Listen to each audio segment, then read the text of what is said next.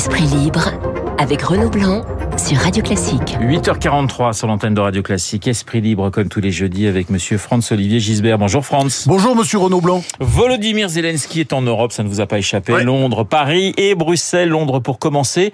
Et c'était plutôt logique de commencer par nos amis anglais quand on est ukrainien. Ben oui. Alors vous savez, Jacques Faucard, euh, c'était le conseiller euh, le plus proche du général de Gaulle, euh, chargé de l'Afrique et des affaires secrètes. Il, voyait le grand homme au moins une fois par jour, hein, souvent une heure. Et, quand on lit le journal de Faucard, qui est passionnant, ça fait des volumes et des volumes, c'est un document formidable, on, est frappé des propos élogieux que tient le général de Gaulle sur le courage du peuple britannique. Ça revient assez souvent sous, les, dans ce que dit le, général de Gaulle, euh, euh, et, il a tendance à définir les Français euh, comme un peuple intelligent, mais faible et lâche.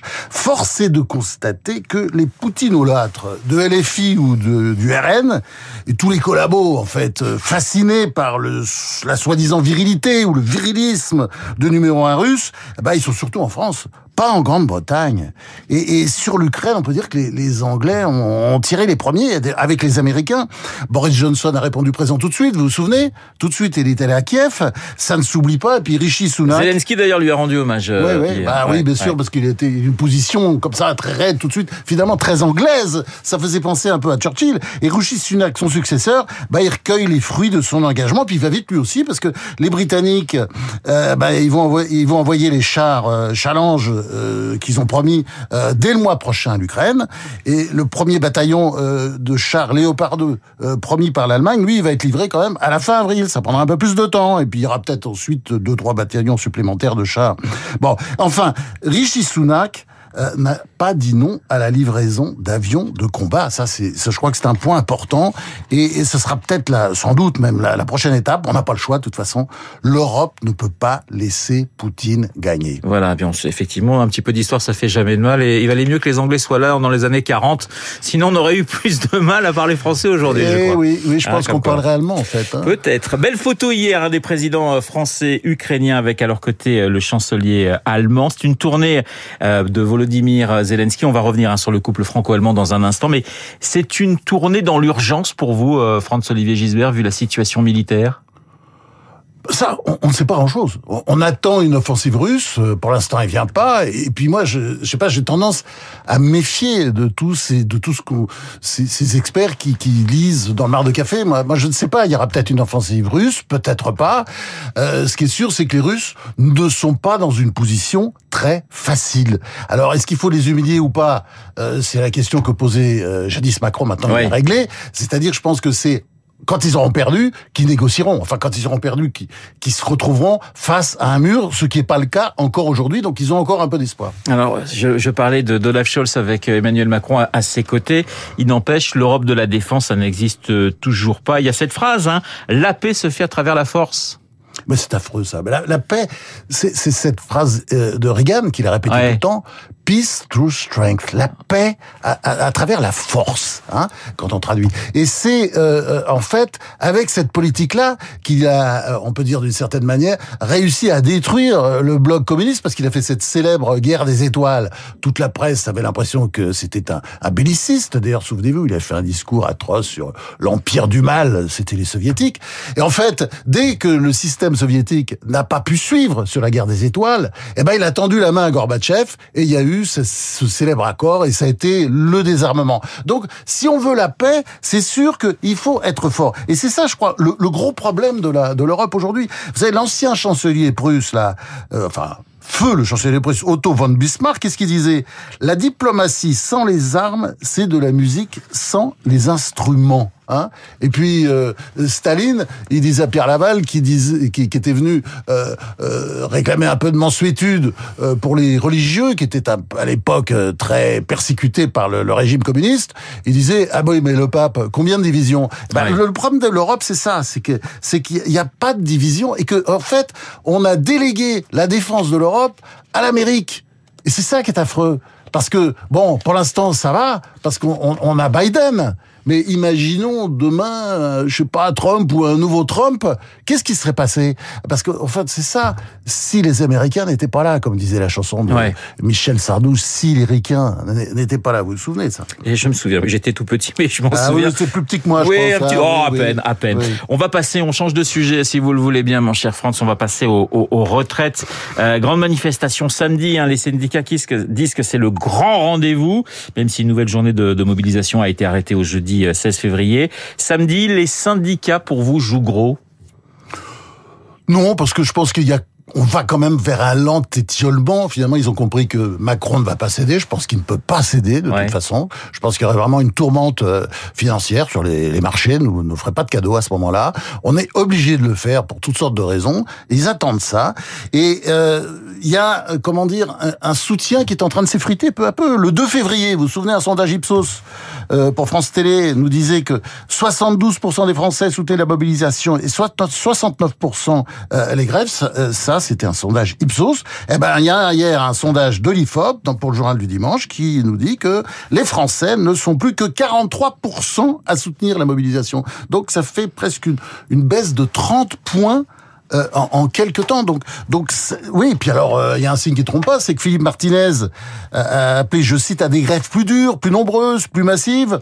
Bah, c'est comme ça d'ailleurs que les opposants euh, à la retraite, euh, à la réforme des retraites vont, rendre la grève plus impopulaire et ça n'encouragera pas non plus Laurent Berger, patron de la première syndicale française, je le rappelle aux journalistes français là qui ne citent jamais la CFDT, euh, de, de rester dans, dans le mouvement. Il y a pas mal de, de rumeurs, de, de fausses informations qui tournent toujours autour de, de cette de cette réforme des retraites. Il y a des choses qui vous ont intéressé?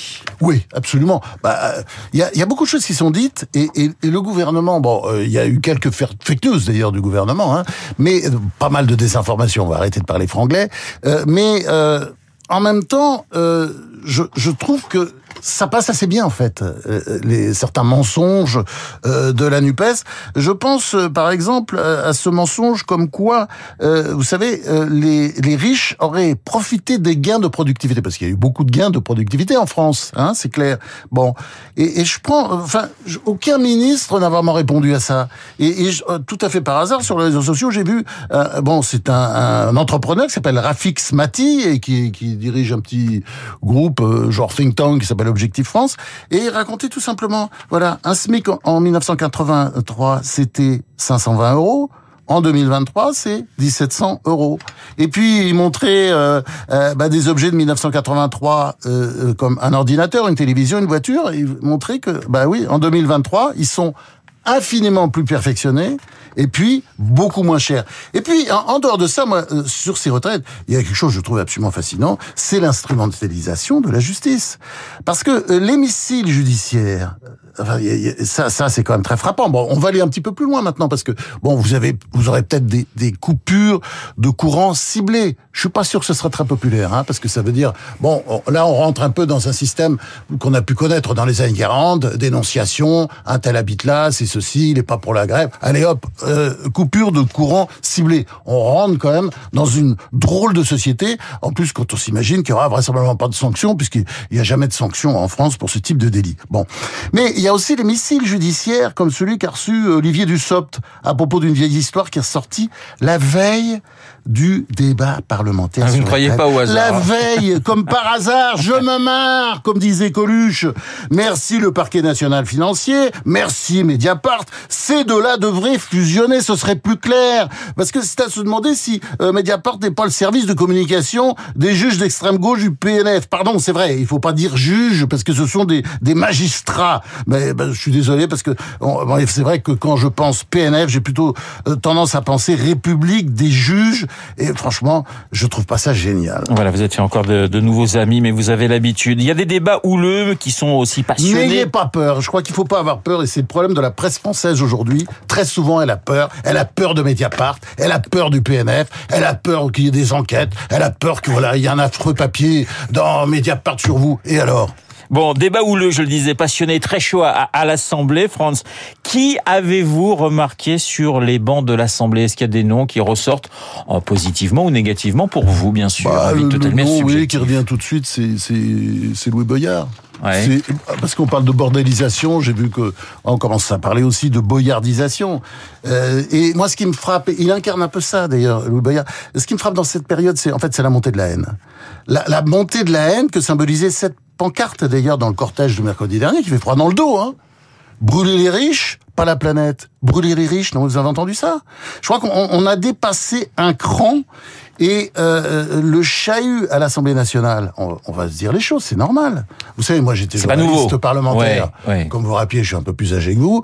Dans les années 70, ça y allait, ça cognait, les pupitres claquaient. Bon, euh, il y avait sans arrêt des interruptions de séance.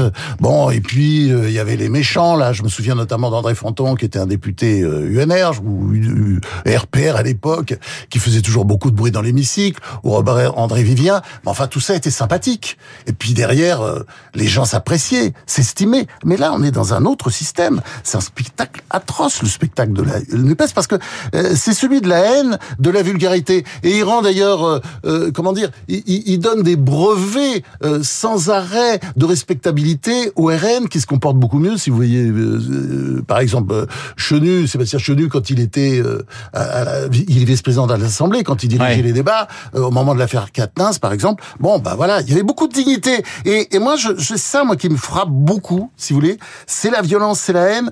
Euh, d'ailleurs, qu'on peut retrouver dans les dans les dans les tweets débiles euh, à, propos de l'affaire Mediapart. Là, j'en ai pas mal là, sur en ce moment parce que je me suis permis de critiquer Mediapart immédiatement. Bon, ben, c'est des tweets avec des insultes absolument stupides et des fautes de français à chaque ligne parce que ces gens-là ne savent même pas écrire. Et je dirais, moi, pour moi, c'est une pitié de voir Olivier Faure et Jean-Luc Mélenchon invoquer la démocratie contre Macron et contre tout le monde, alors que les élections euh, sont truquées au Parti socialiste et qu'il n'y a même pas euh, euh, à désigner les, les, les, les LFI puisqu'ils sont nommés directement par Jean-Luc Mélenchon. Vous appelez ça la démocratie? Alors, on nous reste une minute à peine, euh, mon cher Franz. On va euh, parler juste de cette polémique euh, qui a eu lieu cette semaine autour des propos de Gérald Darmanin sur l'abolition de l'esclavage. grâce, a-t-il dit, à la République, fureur de plusieurs élus ultramarins, explication de Monsieur Fogg. Bah alors, la monarchie française, elle avait interdit l'esclavage dès l'édit de 1315 du roi Louis X avec cette formule « Nul n'est esclave en France ». Tout esclave entrant dans le royaume était affranchi. C'est Louis XIII qui a réintroduit l'esclavage trois siècles plus tard, uniquement dans les Antilles. Bon, alors dans un premier temps, l'esclavage a été aboli, c'est le 2 février 1794, euh, à la suite d'émeutes. D'ailleurs, c'était pendant la Révolution française, c'était à la suite d'émeutes. Et, et bon, c'est un cas, enfin, ça n'a pas vraiment été l'abolition. La vraie abolition, et c'est là que Darmanin avait raison. Je suis désolé contre tous les députés 1848 euh, de, NUPES de d'outre-mer, absolument. C'est le 27 avril 1848, à l'instigation de Victor Schulcher, faut jamais l'oublier, qui est au Panthéon, qui était un grand homme, un saint homme, et euh, c'était le gouvernement provisoire de la Deuxième République. Et à l'époque, il n'y avait pas d'insurrection. L'insurrection est venue après le vote du 27 avril 1848. Euh, il y a eu une insurrection effectivement en Martinique et puis une autre en Guadeloupe. Mais quand elle a éclaté, le texte, elle était déjà voté. Voilà. L'histoire de France n'a pas seulement été faite par des esclavagistes et des salauds. Alors là, je vois que vous êtes de très bonne humeur parce que là, on termine, mais vous êtes content. Hein. L'OM, ça vous a fait plaisir. Ah, ça y est, vous remettez ah ça. Oui. Ben, écoutez, ah non, mais je vais pas. Ah, moi, j'étais content aussi. vous, oui, voilà, ah bah oui, vous habitez à Marseille, ah mon cher France. Alors évidemment, il y a toujours un peu d'ambiance. Puis ça nous arrive tellement peu souvent de, ah de bah, battre le PSG, donc forcément. Bravo l'OM. Et puis vous voyez, c'est la preuve comme quoi hein, l'argent ne fait pas tout, parce que le PQ, comme on dit à Marseille, hein, souvent le Paris Qatar, le PQ, bah oui, de temps en temps. En temps, il perd. Voilà, droit au but avec Franz-Olivier Gisbert ce matin sur l'antenne de Radio Classique. Merci Franz. Il est 8h57 dans un instant. Nous allons retrouver Augustin Lefebvre pour l'essentiel de l'actualité. Puis l'OM.